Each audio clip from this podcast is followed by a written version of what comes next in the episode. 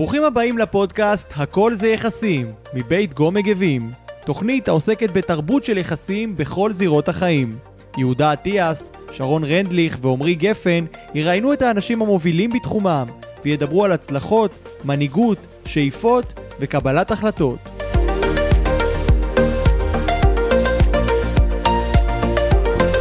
היי דקלה.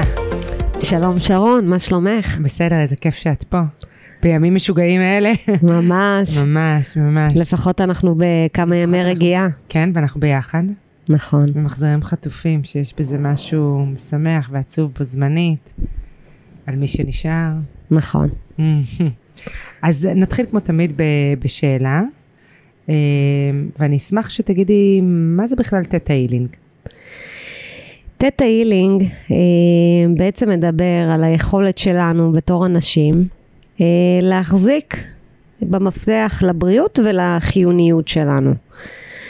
התטא הילינג אפשר להשתמש בו גם בנקודות של חולי ורצון לרפא וגם חרדות, אבל זה גם, אני יכולה להגיד שביום יום שלי אני כל הזמן משתמשת בתטא הילינג. לדוגמה, גם לפני שהגעתי לפה, כן ביקשתי שה... שהפודקאסט יהיה מוצלח ויהיה נעים ויהיה בצורה הטובה והנעלה ביותר עבור שתינו, הורדתי אור לחדר, זאת אומרת, אני כל היום משתמשת בכלי הזה. מבחינתך זה כלי יומיומי. כן, בהחלט. וואו. טוב, אז uh, כפי שהבנתם, היום אנחנו נדבר עם דקלה עמר על תטא הילינג. נחבר את זה גם לסיטואציה שאנחנו נמצאים בה היום, נדבר קצת איך תטא הילינג יכול לעזור באמת uh, קצת במצבי טראומה, סיטואציה משברית, uh, אז ככה ננהל גם על זה שיחה. אז דקלה עמר היא עורכת דין, תופתעו לשמוע, מגשרת, מאמנת, מנחה בתחום הגישור, מחברת ההרצאה לומדת ללכת ומומחית בתטא הילינג. נכון, תודה רבה. אז אולי נתחיל דווקא מההתחלה, כאילו, מה תטא הילינג? את עורכת דין, מה, מה קרה? מה, מה נהיה? אז זה נכון. גם את האמת שלקח לי הרבה זמן לבחון את התטא הילינג. הייתי איתו בריקוד כמה שנים, עד שאמרתי, וואלה, אני סומכת על הכלי הזה ואני רוצה להשתמש בו כל הזמן. אז אני שלושה ימים לפני ההתמחות שלי כעורכת דין, עברתי תאונת דרכים מאוד קשה. ואחרי התאונה הזאת הייתי מטופלת בטיפולים, הייתי בטיפול פסיכולוגי, הייתי בקואוצ'ינג, עשיתי כל מיני שיטות וטיפולים כדי בעצם לרפא את הטראומה שעברתי. ואחרי כמה שנים שהייתי עורכת דין, הלכתי ללימודי קואוצ'ינג, פה בגומא גבים, סיימתי את הסטאז' ואהבתי מאוד את המקום הזה של האימון, ובאמת לעזור לאנשים לעבור תהליך. ודרך חברה הגעתי ל Theta Healing, היא גילתה לי בעצם קצת את האור, כמו שקוראים לזה. אנשי האור זה, ודרכה הבנתי כמה, כמה התת מודע שלנו. הוא גורם משמעותי בהחלטות, במערכת אמונות שלנו. ודרך זה התחלתי לטפל בעצמי גם בשיטה הזאתי. וכל השנים האחרונות זה בעיקר איך שאני מטפלת גם בעצמי וגם באנשים אחרים כמובן. את בעצם משלבת את תטא הילינג בתוך האימון, בתוך תהליכים שאת עושה? קודם כל, תטא הילינג תמיד חייב לבוא בהסכמה. זאת אומרת, אני לא עושה שום דבר לשום מתאמן, אדם שנמצא בסשל של תטא הילינג. אני אף פעם אה, לא נכנסת למרחב האישי מבלי אישור. אז קודם כל, הדבר הראשון זה ההסכמה. ברגע שבן אדם מסכים, אז אני יכולה בעצם להשתמש בתטא הילינג הזה מולו. אז יש פעמים שאנשים בתוך תהליך אימונים מבקשים אה, אה, אימוני תטא, ויש אנשים שבאים רק לתטא, ויש אנשים שרק לאימון, זאת אומרת, מה שהבן אדם מרגיש בנוח, כי התטא הילינג זה צריך להיות הסכמה לרוחניות ולקלות. זה מייצר התנגדות הרוחניות לדעתך? אני חושבת שכן, כי אומרים אולי זה דתי, ובעצם התטא הילינג זה בכלל משהו שהוא אמונה. אתה יכול להאמין בישו, אתה יכול להאמין באלוהים, בקדוש ברוך הוא, בבודה, במי שאתה בוחר להאמין, איתו אתה יכול לעבוד בשיטה הזאת. ולכן, מה שצריך זה רק אמונה, באישות אינסופית, במה שכל אחד מאמין. זה חייב להיות אמונה באישות אינסופית, זה לא יכול להיות אמונה, אה, נגיד ב-12 הצעדים, מדברים על אה, אלוהים כפי שאתה רואה אותו, ומדברים אפילו על אלוהי, אלוהות פנימית. או שזה חייב להיות משהו חיצוני וגדול מאיתנו? אז קודם כל, אה, זו שאלה מעולה. אז אה, זה באמת אלוהים כפי שאותו אדם רואה אותו. הוא יכול לראות אותו בתור הקדוש ברוך הוא, יכול לראות אותו אה, בתור רבקה, לא אכפת לנו איך הוא יקרא לו, כן? אבל אה, זה נפרד ממה שאני בפנים, כי אנחנו כן מחוברים יחד עם ה... עם האישות הזאת. אני אדבר על אלוהים, על הקדוש ברוך הוא, כי אני, לזה אני מתחברת. כל אחד יכול להתחבר למשהו אחר. אז ברגע שאני מתחברת למעלה, אז בעצם אנחנו הופכים להיות אישות אחת. לרוב, אנחנו מאמינים במשהו החיצוני הזה. הבנתי. זאת צריכה להיות אמונה, כמו שאמרת, לאישות גבוהה יותר. לא בטוח שזה לא חייב להיות אלוהים. אה, אבל זה כן צריך להיות משהו שהוא גדול מאיתנו. אם אני אשתמש בשיטה של 12 הצעדים, סליחה שאני הולכת לשם וזה נורא מזכיר לי את זה, כאילו יש כוח עליון ויש כוח גדול. זה שני דברים שונים, וכוח עליון זה באמת אלוהים, כוח גדול זה המאמן שאני עובד איתו, משהו כזה. אז, אה, אז דווקא בשיטת התטא הילינג זה דווקא פה מאוד שונה. Okay. אוקיי. כי המטפל, התטא הילר, כמו שהוא נקרא, הוא בעצם, הוא רק צינור. הוא לא עושה שום דבר, הוא רק צינור בין הקדוש ברוך הוא לבין מה שאותו בן אדם צריך. לדוגמה, אה, בן אדם שיש לו עניינים עם שפע, או זוגיות, או מחלה, כן? אז כשאני יודעת, כשאני רואה מה אותו אדם צריך, או כשאני בודקת איתו יחד עם התת מודע מה שהוא צריך, בסופו של דבר, הקדוש ברוך הוא, או האישות, היא נותנת את התשובות, אני רק הצינור, ולכן זה אחרת, כי לי אין שום אגו במרחב. say בעניין הזה. אין לי say, אני בסך הכל צינור שמקשר. הבנתי. מתוך הנחת עבודה שאת כן נמצאת בקשר עם איזושהי ישות אלוהית? אה, לא. סליחה על החוסר בקיאות לא, שלי. לא, לא, לא, לא, אז אני רוצה רגע, אפשר לחזור אחורה רגע? כן, בטח. אוקיי. אז בואו נדבר רגע על Theta Healing. מה זה Theta Healing? את השיטה ייסדה ויאנה סטייבל בשנות, אה, שנות, תחילת שנות התשעים, והיא בעצם היה לה סרטן, היא אמרה... לי יש כרגע סרטן, אמרו לה, את צריכה לקטוע את הרגל, את צריכה אה, בעצם לעבור הליך אה, רפואי, את עוד מעט תמותי, כן, כאלה, ולאט לאט אותה אחת תזדה את השיטה, וראתה שבעצם בעזרת הריפוי העצמי, גם כל מיני טיפולים משלימים, כן, אה, היא הצליחה לרפא את עצמה ממחלת הסרטן, וכך נולדה בעצם השיטה, כן? אז מה זה בכלל תטא ומה זה healing? אוקיי. Okay. healing, כמו שאנחנו יודעים, זה ריפוי. ריפוי. נכון. מה זה תטא? תטא זה סוג של תדר. יש לנו חמישה תדרים, יש לנו את האלפא, את הבטא, גמא, דלתא ותטא. אוקיי. Okay. מה זה התטא? התטא הוא בעצם מדמה אותנו למצב של חלימה. כמו שעושים גם במצב של היפנוזה, זה התדר שבו אתה שרוי. בעצם זה גלי מוח מועטים לתדר של 4 עד 7 הרץ של מחזורים לשנייה, אוקיי? זה תדר מאוד מאוד איטי. אוקיי. בתוך התדר האיטי הזה אני בעצם מצליחה לעשות את הריפוי. איך אני מצליחה לעשות את הריפוי? קודם כל, אחרי שאני מסכימה, שאותו אדם מסכים שאני אה, אקרא באופן אינטואיטיבי מה יש, כן? אחר כך אנחנו בודקים מה המערכת של האמונות שעליהן הוא מתבסס, וזה קצת דומה... לתהליך אימוני. לתהליך אימוני, ל-NLP, כן. לכל כן. המקומות שבהם מדברים על אמונות, אותו דבר התטא מדבר, כן? לדוגמה, האמונה שלי ש... לדוגמה שכסף זה דבר רע, כן? אם אני חיה עם האמונה הזאת, מה יקרה לי בעצם? אני, אני לא ארצה שהכסף יגיע לחיים שלי, כן? אבל אם אני מצליחה לשנות את האמונה הזאתי, אז בסופו של דבר, גם אם אני לא אעשה כלום, דברים יתחילו להשתנות בחיים שלי. זו דוגמה מאוד קלה, כן? כן. אמ, גם מדובר על לתת את ההילינג שאנחנו מדברים, אנחנו מדברים גם על הבקשות שלנו, כן, אבל גם על, ה, על האפשרות שלנו בתור אנשים לבחור. לבחור איך אנחנו רוצים לחיות, לבחור במה אנחנו רוצים להתמקד, מה אנחנו רוצים לשנות, כן? Okay. אוקיי. אז, אז זה בא מכל מיני מקומות. אז קודם כל, תטא הילינג זה הריפוי. עכשיו, יש גם אנשים שהם לא רוצים להירפא. לדוגמה, אנשים שהמחלה משרתת אותם. שיש להם רווחים ממנה. בדיוק. כן.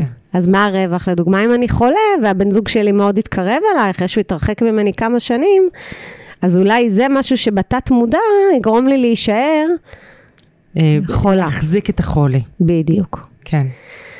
אז מדברים על זה בעצם ש-12% ממה שאנחנו אה, מההכרה המודעת שלנו זה 12 אחוז, ו-88 אחוז זה מהתת מודע.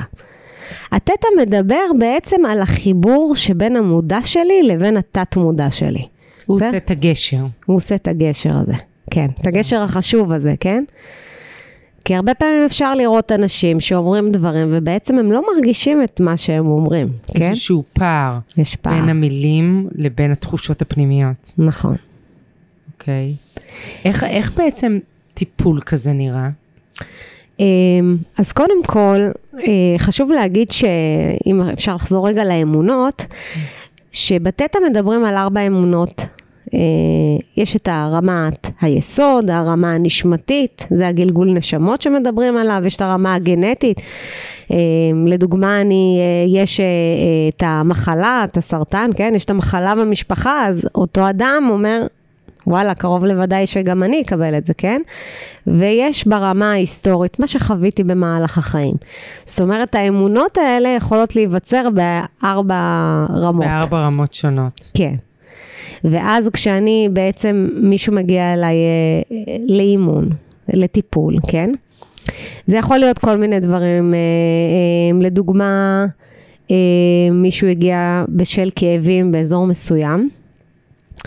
והתחלנו, אה, קודם כל אני בודקת אה, מתי זה התחיל, איפה זה התחיל, ואז זה קישר אותו לתקופה מאוד מסוימת בחיים שלו. וכשהחזרתי אותו לתקופה, ואז אנחנו רואים מה היה שם, כן? לדוגמה אפילו...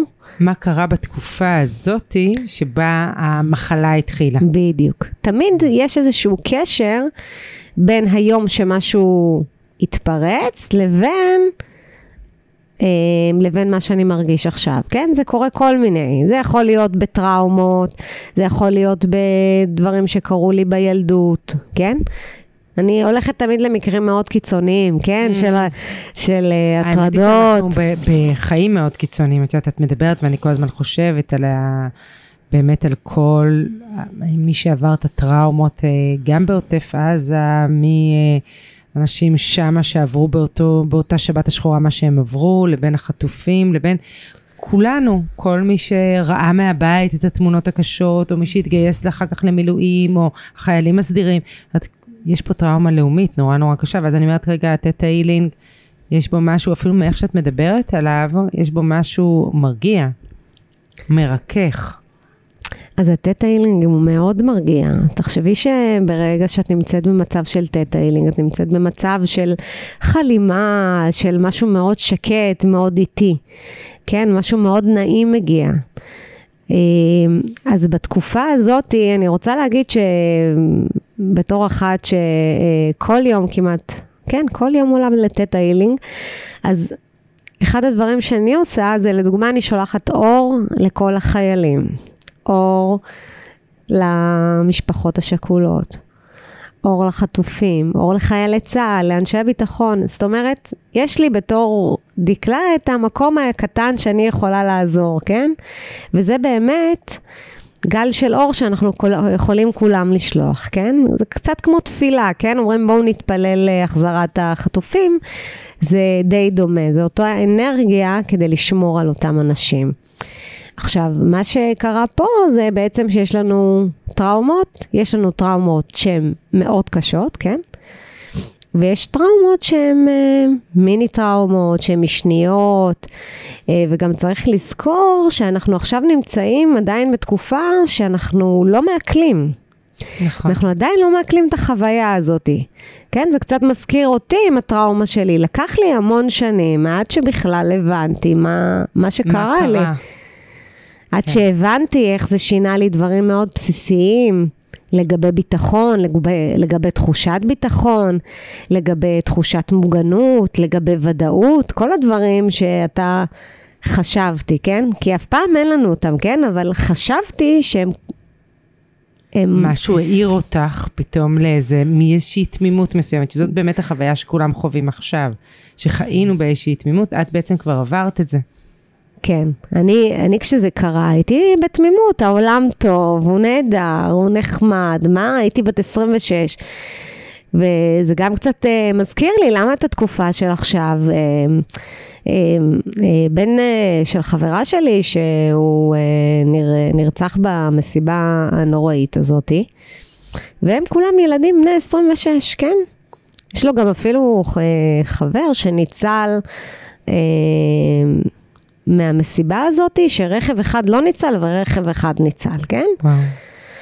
שזה דבר מאוד קשוח, כן? איך אני, איך אני שרדתי ואחר לא שרד. שזה תחושה קודם כל מאוד uh, קשה, שיכולה גם לגרום אחר כך לאמונות, לאמונות בנוגע לרגשות אשם, או רגשות אשמה, איך שאומרים במילון העברי, כן? אז על רגשות אשמה, וזה יכול להוביל על זה שאם זה שאני חי, אולי אני צריך לעשות משהו אחר. זאת אומרת, זה מתחיל לשנות כל מיני דברים שעד אותו רגע הם היו מאוד קבועים וברורים. אז רק, רק אני רוצה להבין, בעצם האמונות שאת מדברת עליהן, הן משתנות כתוצאה מטראומה כזאת? נוצרות אמונות חדשות? כן, קודם כל אני חושבת שטראומות, אה, אמונות כל הזמן נוצרות מטראומות, ובאופן כללי האמונות שלנו יכולות להיווצר גם לא מטראומה, כן? אני יודעת שאנחנו במצב קיצוני רגיל, לא רגיל, זה, כן? לא, זה, זה יפה המשפט שאמרת, כי באמת התחושה היא שאנחנו במצב קיצוני רגיל. למה אני אומרת את זה? כי זה, בסוף אנחנו כבר חיים ככה למעלה מ-50 יום. זה כאילו הפך להיות הרגיל שלנו, המצב הקיצוני שאנחנו חיים בו, זה מטורף. סתם הערת אגב. כן, תמשיכי. לא, זאת הערת אגב מאוד טובה, כן? אני עדיין אומרת אבל שהתטא הילינג, את אומרת פה, איך אנחנו בכלל מחברים אותו למצב של היום, כן? שזו שאלה נכונה, אבל עדיין, נניח ובתוך אה, אה, כל האנשים, הרוב לא היה במלחמה, הרוב לא גויס למלחמה. הרוב לא היה במסיבה, הרוב לא גר ביישובי עוטף עזה, אוקיי? אז, אז בואו נדבר נניח רגע כרגע על הכלל שחווה, לדוגמה, שינוי באמונה שלו לגבי מה זה ביטחון עבורו. נכון. זאת אומרת, אם במדינת ישראל נניח ש... מה זה ביטחון? על מי אני יכול לסמוך? כן? נכון, מה, מה זה ביטחון? אז, אז לדוגמה, בתטא הילינג, איך אנחנו פותרים את הדבר הזה? התטא הילינג הוא כלי מאוד פשוט, כן? זה קצת, בואו נפשיט אותו, זה בסך הכל נניח ואני מגיעה לעבוד על משהו, כן? בואו נת... את רוצה לתת דוגמה? על מה היית רוצה שניתן דוגמה? וואו. אני אגיד לך מה מטריד אותי בימים האחרונים. כן, גם הכי בהקשר שלי, אבל גם באופן כללי. שהחוויה שלי, ואני שוב אגיד שאני לא חושבת שהיא רק שלי, אבל שמ-7 לאוקטובר זה יום אחד ארוך. אני לא חווה את זה כימים uh, שעובר יום. ואז מה שזה עושה, זה שיש לי חוויה אחת שזה יום אחד ארוך שלא נגמר, כאילו זה מביא לאיזושהי תחושה שזה לא נגמר ואני גם לא יודעת מתי זה ייגמר, וזה כן נותן איזושהי תחושה של ייאוש סביב הדבר הזה. אז את אומרת שאת בתחושה של ייאוש, כי את אומרת שזה כמו יום מתמשך שלא נגמר, אבל כן. מה, מה, מה בעצם את מרגישה לגבי כל זה? מה האמונה? את אומרת, אני רוצה... האמונה, בעיקר ה... את יודעת, יש איזשהו את הרצון לחזור לחיים. אז כרגע, אני, אני, לא יודעת, אני לא יודעת איך לנסח את זה כאמונה, אבל כרגע החיים נראים נורא מוזר. אני, אני רוצה לחזור לחיים הקודמים שלי, אני לא בטוחה שזה אפשרי. אולי האמונה היא שאני, שאני, שהכל הוא בכזה חוסר ודאות, שאני לא יודעת אם אפשר יהיה לחזור לחיים הקודמים. מעולה. אז בואו בוא נדבר קודם כל על החוסר ודאות הזה. נניח ואני הולכת לחוסר ודאות, אה, ואז אני בודקת עם אותו אדם. מתי נוצר החוסר ודאות בפעם הראשונה, כן? הרבה פעמים אנשים חושבים שהמקום הזה שזה נוצר זה... השביעי לאוקטובר, אבל לא. בדיוק. אבל לא, כנראה שהחוסר ודאות בחיי התחיל בשלב הרבה יותר מוקדם, כי אנחנו בעצם נולדים לחוסר ודאות, אנחנו לא מכירים בו, אנחנו מדחיקים אותו, אנחנו מתכחשים לו, אבל הוא תמיד סביבנו. מעולה. אז בעצם ה- ה- המקום הזה של להתנהל בחוסר ודאות הוא, הוא די, דבר די רגיל, כי אנחנו אף פעם לא יודעים מה יהיה ביום של המחרת, כן? אנחנו לא יודעים מה יקרה עוד ארבע שעות. ברמה העקרונית אנחנו כן מתכננים, כן? אבל אנחנו לא יודעים. אז, אז בעצם כל המקום הזה מאפשר... אה, יחד עם הבקשה שלי, לדוגמה, לרצות ודאות, אני יכולה לבקש את זה, ואז אני נותנת את האפשרות לאישות הזאתי שאותו דבר יקרה, כן? אני אתן לזה דוגמה מאוד uh, קלה, אוקיי. okay. שנבין. אבל לדוגמה, אני עכשיו ישבתי בבית קפה, יצאתי לדייט, לא... אני כבר באיזשהו שלב, אמרתי, יאללה, משעמם לי. אמרתי, אה, דיברתי בטטה, אמרתי, אני רוצה שיוזמן חשבון בצורה הנעלה, המהירה והטובה ביותר, כן?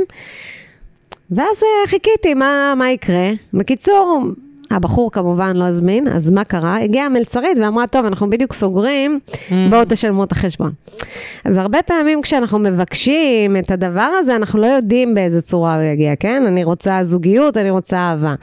אנחנו לא יודעים אם מגיע מטר שמונים, אה, כן, אנחנו יכולים גם לקוות. לא מתי. גם לא מתי. נכון. גם לא מתי. אבל מה התקווה עושה לנו? זה לא התקווה, זה הלסמוך, זה הלסמוך? כן. כאילו, את יודעת, מאוד קשה היום לסמוך. על מי קשה לסמוך?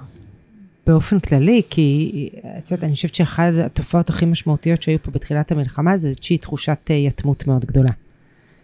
אה, שהיא נבעה, ובאמת כשביידן הגיע, זה אוקיי, אבא בא. הייתה פה איזושהי תחושת יתמות.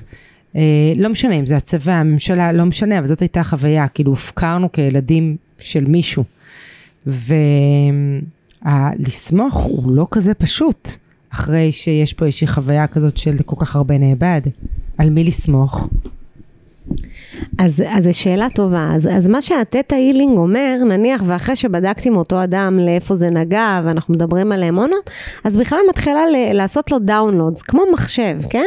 אוקיי. זה מאוד פשוט. אה, לדוגמה, את מדברת על לסמוך, אז אני אוריד לך, אבל זה כמובן רק אם את מסכימה, כן? אני אוריד לך את ההגדרה של, אה, של הבורא כל של ישנו, למהי לסמוך, מה ההגדרה של לסמוך על מישהו? שאת יודעת איך זה מרגיש לסמוך על מישהו. זאת אומרת, זה שאלות שמופנות אליי, או שזה אמירות שאת אומרת לי? זה, קודם כל אני אומרת את זה בשקט, כן? אני לא אומרת את זה ל... אבל אני מורידה לו, חלק מההורדה, אני מורידה לו את התכונה שחסרה לו ככה. אה, שאני יודעת אה, אה, איך זה להרגיש לסמוך, שאני יודעת לחיות את חיי היום-יום שלי כשאני יודעת לסמוך על אחרים, כן? זה דאונלוד. ואז לאחר מכן, אני בעצם, אחרי שהורדתי את ההגדרה של לסמוך, אני בעצם יכולה להראות לאותו מתאמן איך זה השתנה אצלו. ומאותו okay. רגע שזה השתנה, אה, יש ריפוי, אה, יש אה, ניקוי של דברים שהם פחות, לא ניקוי, כן? יש שחרור, שהן אמונות שהן מגבילות אותנו, שמפריעות לנו, או שפוגעות לנו בבריאות, משחררים את זה, ואז אה, אה, סוגרים את האימון, את הטיפול. כמה זמן זה דבר כזה יכול להימשך? שעה ורבע. אוקיי, זאת אומרת, כל התהליך, אנחנו מתמקדים במשהו מאוד מאוד ספציפי, ואז כל התהליך הוא שעה ורבע. כן. הבנתי. ואם נלך רגע שנייה לסמוך, איך הדאונלוד הזה ייראה? או לא משנה, תני לי דוגמה מעולם אחר. זה לא, לא, למה? זו שאלה מצוינת. זאת אומרת, אה, ה- ה- הבן אדם שמגיע לסשן של תטא הילינג, הוא פשוט יושב ומדבר, או שוכב ומדבר, מה שנוח לו. בסוף זה, זה סוג של, אה, שיח. של שיח. כן, זה סוג של הוא שיח. אסוציאטיבי? אמ, הוא אסוציאטיבי, כן, וגם אה, אני, ש... אני יכולה לשאול שאלות, דברים שעולים לי, לדוגמה, אמ, אה, כל מיני שאלות שלו. בשבילך לסמוך? מתי שמחת אה, בפעם האחרונה? כן, אני עושה מעין חקירה, אבל בסוף החקירה הזאת, אחרי שהבנתי, אחרי ששחררתי שם את האמונה, אחרי שהחלפתי אותה. דוגמה, האמונת שורש, שזה הדבר הכי חשוב, כן? האמונת שורש שלי, אה, זה שאני לא סומך על אנשים. אוקיי. שיניתי אותה, זה היה הדבר שהפריע, הורדתי את ההורדות. גם אמרתי, אני עכשיו יודע לסמוך בשלווה וברוגע. אני אומרת לעצמי את מה שאני רוצה שיקרה. כן, המ- המטפל עושה לך את זה באותו רגע, את בתור אה, אה, אה, אחת שמגיעה לסשן, את בסך הכל כל הזמן מסכימה ומשתפת פעולה עם השאלות, כן? מי שמוביל את כל זה זה התטא הילר עצמו. אוקיי. אה, אז אחרי שאנחנו בודקים את האמונת שורש, משחררים אותה, כן? ממש כמו תכנות, אנחנו מבקשים לשנות את האמונה הזאת, להעלות אותה, להוריד אותה. ובסופו של דבר גם אני מראה תמיד למתאמנים את אה, טריק הזה של אה, לדעת מה התת מודע מרגיש, אוקיי? אממ. שזה טריק מאוד אה, נחמד. את רוצה לזרום? כן. יאללה, אז תקומי. רגע, תסלחו לי על הרעש עם הכיסא. אז אני רוצה שגם אתם, מי שמקשיב לפודקאסט הזה, יעשה את זה. אתם מסתכלים עם הפנים לפנים, עם, עם הראש לכיוון צפון, עם הגוף, כן? אני לא בטוחה שאני יודעת איפה זה צפון. אני התחלת אותי פה בתוך המשרדים, מה זה צפון? שם אתה? כן. אז עכשיו אתם עומדים עם, ה... עם הגוף אה, בעמידה נוחה, לא רגליים צמודות, ידיים לצדדים, משוחררים, אתם נושמים, לוקחים נשיפה, שאיפה מהאף, מוציאים מהפה. ועכשיו אנחנו נתחיל לבדוק את התת-מודע. התת-מודע מדבר על כן ולא. אז זו דוגמה, שרון. אה, תגידי בבקשה כן ותגידי, ותגידי לי לאן הגוף שלך נוטה. אז תגידי כן ותגידי לאן הראש, של- הגוף שלך נוטה. כן. לא, את לא יכולה אבל להתכופף למיקרופון. רק כן, אני אדבר את זה. את, בדיוק, את תדברי אותי. מעולה. אז תגידי כן. יותר ימינה. אוקיי. אז עכשיו עוד פעם נעשה, תגידי כן, כן, בעיניים עצומות שרון. כן, יופי, תגידי כן, כן. הגוף שלי פונה יותר שמאלה עכשיו.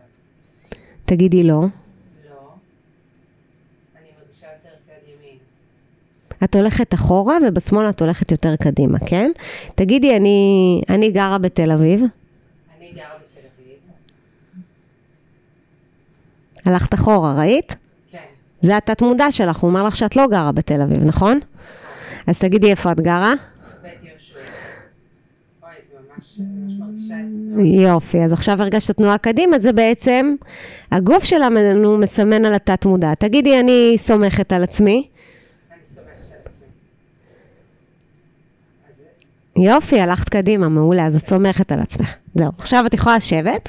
עכשיו, כשאני עובדת עם האמונות האלה, אז בעצם אם התחלתי עם האמונה שאני סומכת על עצמי, ואותו אדם הלך אחורה בסוף הטיפול, אתן תבדקי שוב פעם אם הוא הולך קדימה. בטח, כדי לראות שפתרתי את הבעיה. מה, ש, מה שאני דיברתי עליו מקודם זה שאני סומכת על עצמי, הבעיה שלי לסמוך על אחרים. מעולה. אז אז זה הסוגיה. כן, אבל כמובן שזה רק היה להראות לך ברור, זאת את הייתה הדגמה. הדגמה. אבל זה מדהים, אני, אני אשתף אתכם, אה, שומענו. לאחרונה החלטתי לקרוא לכם מקשיבנו. אז, אז אה, אני אשתף אתכם שזה ממש כאילו, זה מרגישים את הגוף זז. אני פיזית לא זזתי, או שכן זזתי? אתה פיזית זז מעט מאוד, ממש, מילימטר. אבל אתה מרגיש כן בפנים את ההטייה. בדיוק. ולמה אנחנו עושים את זה? כי לדוגמה, אני יכולה להגיד לך שיש אה, מגיעים אליי ואז אה, נבדוק את האמונה של אהבה עצמית. בסדר? אז אותו אדם, בטח, אני אוהב את עצמי, אני מרגיש מאוד מוצלח ביום-יום שלי, הכל קורה, ואז בסופו של דבר, כשאת בודקת את האמונה של אהבה עצמית, הוא הולך אחורה. זאת אומרת, אין לו, הוא לא באמת אוהב את זאת עצמו. אומרת, אה, אין באמת, רגע, אני מנסה להבין. זאת אומרת, כשאנחנו מדברים, אנחנו לא בקשר עם התת מודע שלנו, אבל כשאנחנו רק מתייחסים לגוף, לגוף יש כן קשר לתת מודע? אז זהו, אז התרגיל הזה, יש אותו, בטטיילינג יש אותו בכל מיני רמות, כן? יש אה, גם כאלה שעושים מעין אה, עם אצבע סגורה, אה, שתי אצבעות סגורות, ואז בודקים גם את התת מודע. למה? כי בעצם המענה, את רוצה לראות את המענה הטבעי.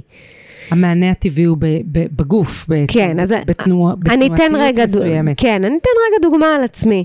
אז אחרי כמה שנים שעברתי את התאונה הקשוחה, חברה טובה שלי פוגשת אותי, לא התראינו כמה שנים, והיא מטפלת בטטה הילינג, והיא אומרת לי, תגידי, מה קורה? איך זה יכול להיות שאת לא נשואה, את לא בזוגיות, מה, מה, מה קורה?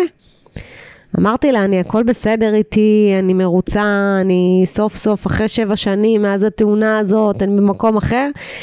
ובעצם באותו יום היא כבר הראתה לי שכל מה שאני דיברתי, הוא היה מאוד רחוק ממה שהתת מודע שלי דיבר. ואם בסופו של דבר 88% ממה שאני עושה, פועלת על פיו, הוא 88%, אז, אז כאילו אני מדברת משהו שאני לא מרגישה אותו. עכשיו, זה דבר שהוא קורה הרבה פעמים בטראומות, כן? יש לנו ניתוק. לא רק בטראומות, אפילו זוג שמתגרש, אפילו... זה סוג של טראומה.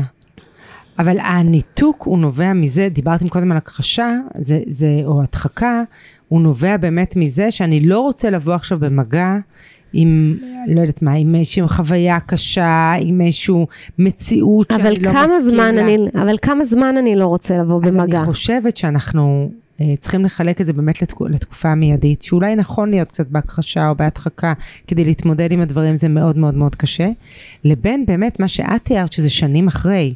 זאת אומרת, שנים אחרי, גם לא אמרת, אני לא יודעת אם את רוצה להגיד, זה לא סתם מתחבר לזוגיות. כן, כמובן, כן. זה נכון. אמ, כי באמת אמ, בתאונה הזאת אני איבדתי את הבן זוג, ולכן היו לי הרבה אמונות שהן קשורות לזוגיות, שקרו בעקבות התאונה, כן? דברים שלא היו כמובן לפני התאונה. אז, אמ, אז בחודשים הראשונים, יכול להיות שאת יודעת, לא היה לך נכון להגיע לזוגיות, או לנסות אה, לצאת, והיית במקום מאוד חוד... שברירי, אבל כמה שנים אחרי שאת מתארת שנפגשת איתה, ועדיין אין לך חיבור עמוק למה את באמת צריכה ורוצה, אז שמה באמת יש מקום לעשות עבודה. קודם כל, אני חושבת שיש אה, לעשות עבודה בכל מצב ובכל זמן, כן? לא נשכח שהייתי באותה תקופה מטופלת באופן פסיכולוגי כל הזמן, כן?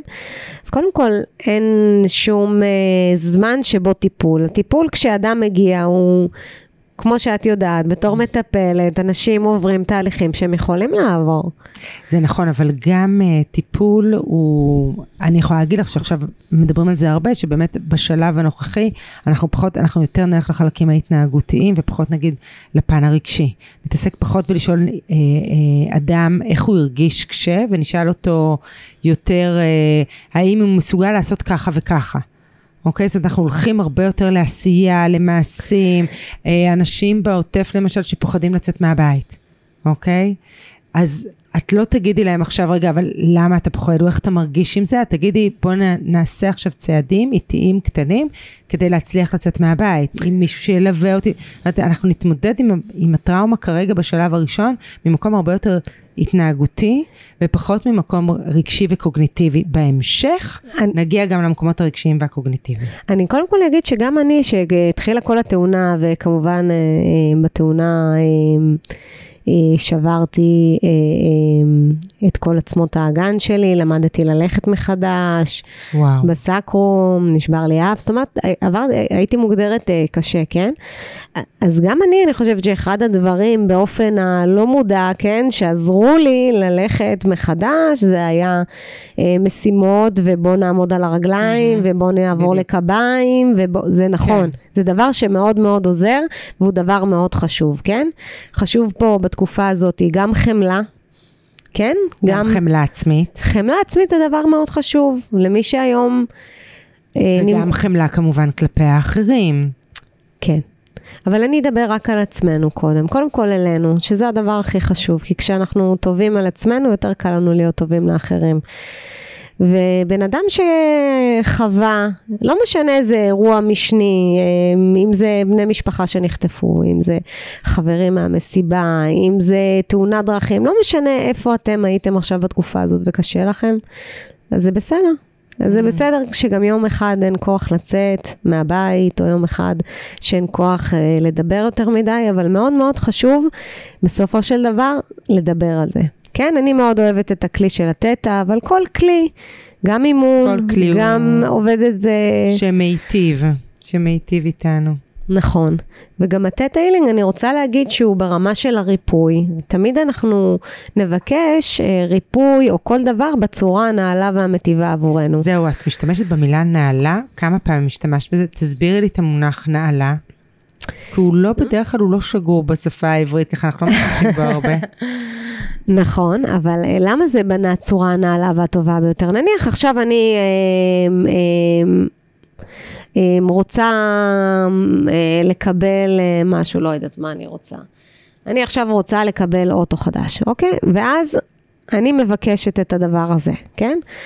ופתאום האוטו הזה מגיע אליי כי חס וחלילה קרה משהו ומישהו הביא לי את האוטו. אני לא רוצה את זה, נכון?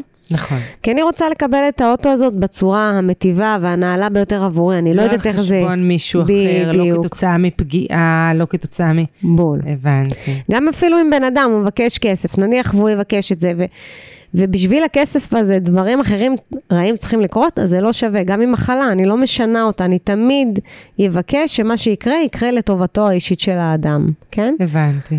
כי תמיד כשיש לנו מחלה או משהו שאנחנו רוצים לפתור, זה תמיד יושב על משהו של ה mind, כן? זה בסוף. ו- וגם יש פה איזשהו קטע שאנחנו לא באמת יודעים מה טוב לאדם. אמ, אנחנו לא יודעים מה טוב לאדם, נכון. נכון, ואז כאילו האמירה הזאת שזה, שהוא יקבל את מה שהכי טוב לו, היא, היא האמירה הנכונה. נכון מאוד. כן. טוב, אה, אנחנו, את לא תאמיני, אבל אנחנו די סיימנו. די. או לקראת סיום. אז בואו ננסה רגע שנייה לחשוב עם מה אנחנו יכולים, אני לא יודעת, אה, טיפ, שתיים, שלוש, אנחנו יכולים להוציא את השומעים שלנו, מקשיבים שלנו מהשיח הזה. אני אגיד, ואת ככה... אה, אני, אני אוהבת לסכם. אז אני אגיד ואת תצטרפי אליי, או תוסיפי אליי, או תאירי.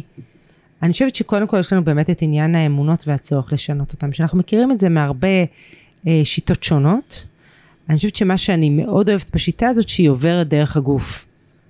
יש משהו מאוד משמעותי בזה, אז זה דבר אחד.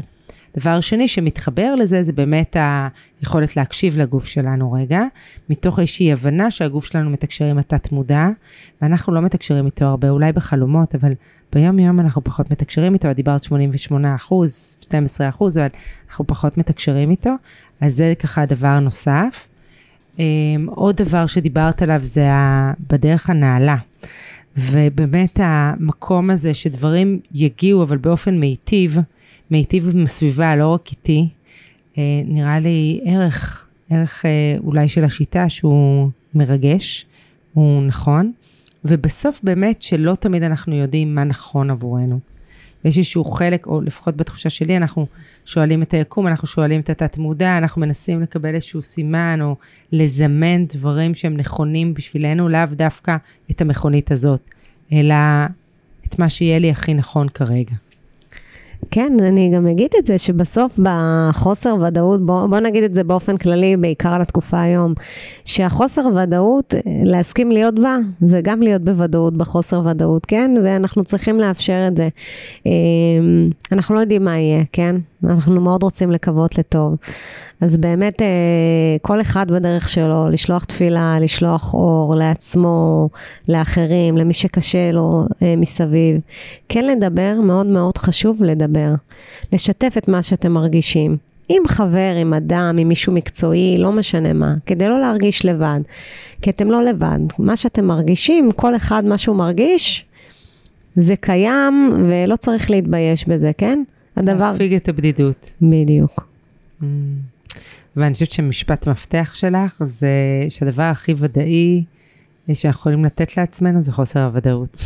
נכון. הכרה בחוסר הוודאות, וזה נראה לי משפט מאוד נכון ומדויק לתקופה הזאת.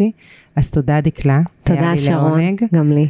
אמ, וזהו חברים, עד מפגשנו הבא. תודה רבה שהאזנתם. מוזמנים לשמוע אותנו גם בספוטיפיי, אפל פודקאסט, גוגל פודקאסט, באתר שלנו, גומגבים.co.il, בלינקדין ובדף הפייסבוק שלנו.